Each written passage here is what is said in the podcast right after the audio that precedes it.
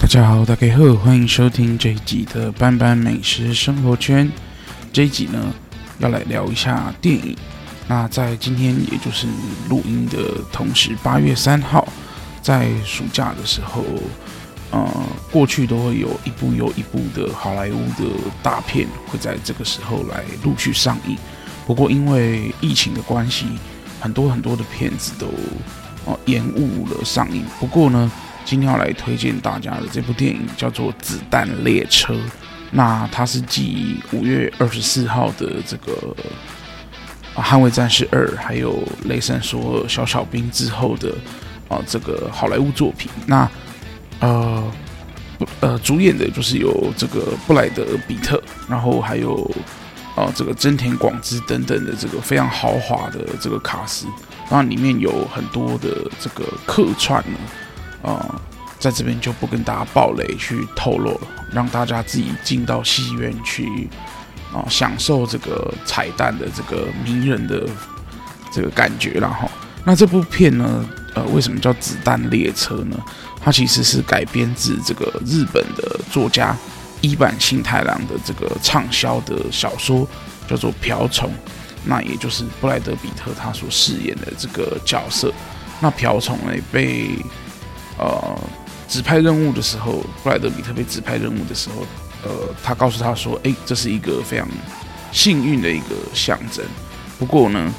他总是觉得自己是很衰小的啊。那这部片的导演是大卫·瑞奇，大卫·雷奇哦。那他曾经呃指导过这个《捍卫任务》，然后《机动之城》，就是尼可基曼的《机动之城》跟哦《死侍》的第二集。”那他最新的一部片就是，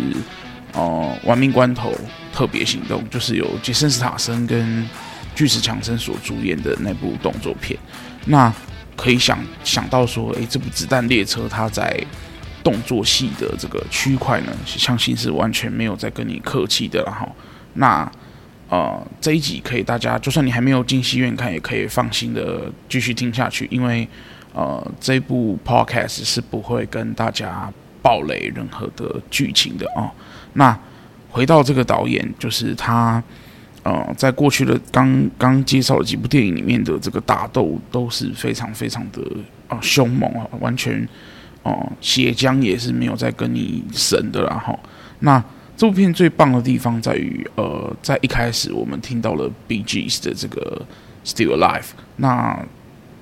大量的运用非常非常多的呃音乐来、呃、串在整个打斗的过程中，很像你在看一个呃很顺畅的一个 MV 一样啊、哦。那连日常生活中有很多的物品也都拿来当成是武器啦哈、哦。里面最印象深刻的是一个听起来就是很暴力的一个植入，但它的确是在啊、整个剧本里面占了一个很蛮重要的角色，就是矿泉水哦。大家可以经常去看一下这瓶矿泉水到底是多有戏了哈。那呃，除了布莱德彼特饰演的这个瓢虫呢，在整部片里面出现了非常非常非常多的角色，包含了这个哦，有王子啦，有蜜柑啊，有柠檬啊这些水果啊。那他们其实呃各自都抱着不同的目的，但他们的共同目的呢，是一体一一卡这个。里面装着钱跟金子的这个手提箱啊，哈，那这个是很典型，大家对于这种杀手要去抢夺这个啊、呃、很有钱或者是呃人质的这个啊、呃、犯罪电影。那但是呢，他们把整个场景线缩在了一辆啊、呃、列车，也就是日本叫做新干线的这条列车上面。那这部片的所有的这个演员呢，也都是呃一时之选，然后非常的豪华。那呃，这个这个瓢虫这个角色，呃，在自己在观影过程中会发现说，哎，其实他有很多站都是可以哦下车了事，因为他一上车，他就在不久之后拿到了他想要的这个公事包，但随着事件的发生，他一直都没有办法下车。那包含他上车后发生的每一件事情，都不是这么尽人意哦。那呃，但是他所遇到的其他的这个跟他同样目的的人，可是完全没有在跟你哦、客气的了哈。那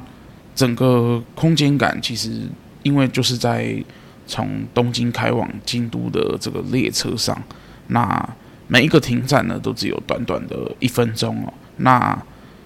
其中还有非常多站呢，是停靠之后有很多啊出其不意的这个出其不意的这个剧情的发展，哈让大家自己进场去看一下啦。哦，那呃，整部片它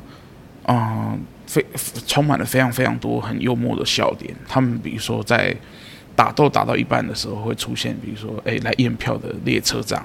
或者是说哎车上有这个。贩卖这种矿泉水啊，贩卖这种啊、呃、食物的这个服务人员，或者是说，诶，在日本的这个新干线里面，其实是有几呃一两个车厢是这种所谓的安静车厢，就是在里面大家都要保持安静，不可以有啊、手机啊，或者是不可以有讲话太大声的这个情况。那他们就必须要在互相对垒的过程之中，还要啊。设法的让这些平民老百姓不要发不要发现他们，那一直到呃这趟旅程到最后，每一个人的呃命运其实就如一开始这个布莱德比特讲说自己就是衰运连连，但你会发现在这辆车上所发生的所有事情都是跟哦、他他们这些人过去的人生有很多的关联性，也有很多巧妙的。这个刚好哦，那一切都是很多的刚好，那也让这整部片看起来是非常不好猜的哦，在很多很多很多的反转，然后很多很多的剧情的曲折，都让你看起来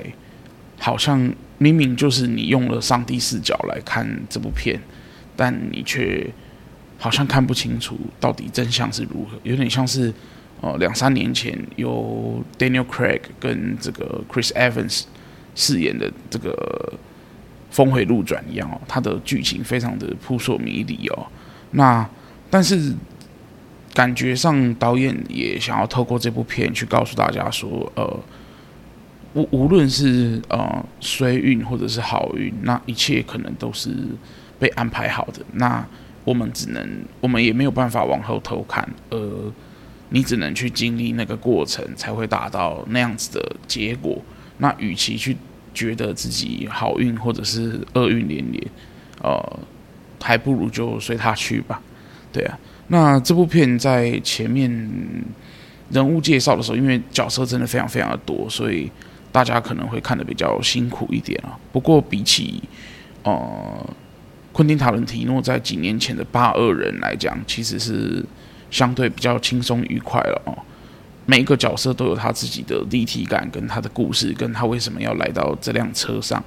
让你可以很简单的不用透过反复的台词，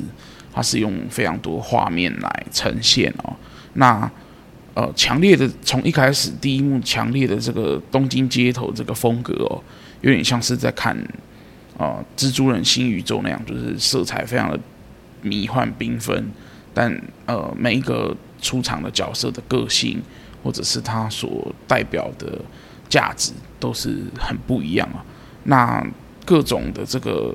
嘴炮或者是打斗的戏码，都可以是说让整部片看起来是娱乐性十足。那也建议大家，如果要进场观看这部片的话，哦、呃，要去挑一个音响比较好的这个影厅啊，哈，呃，那。可能看起来会更加的舒服啊、哦。那今天就推荐了这个《子弹列车》给大家。那它是在八月三号在全台上映哦。那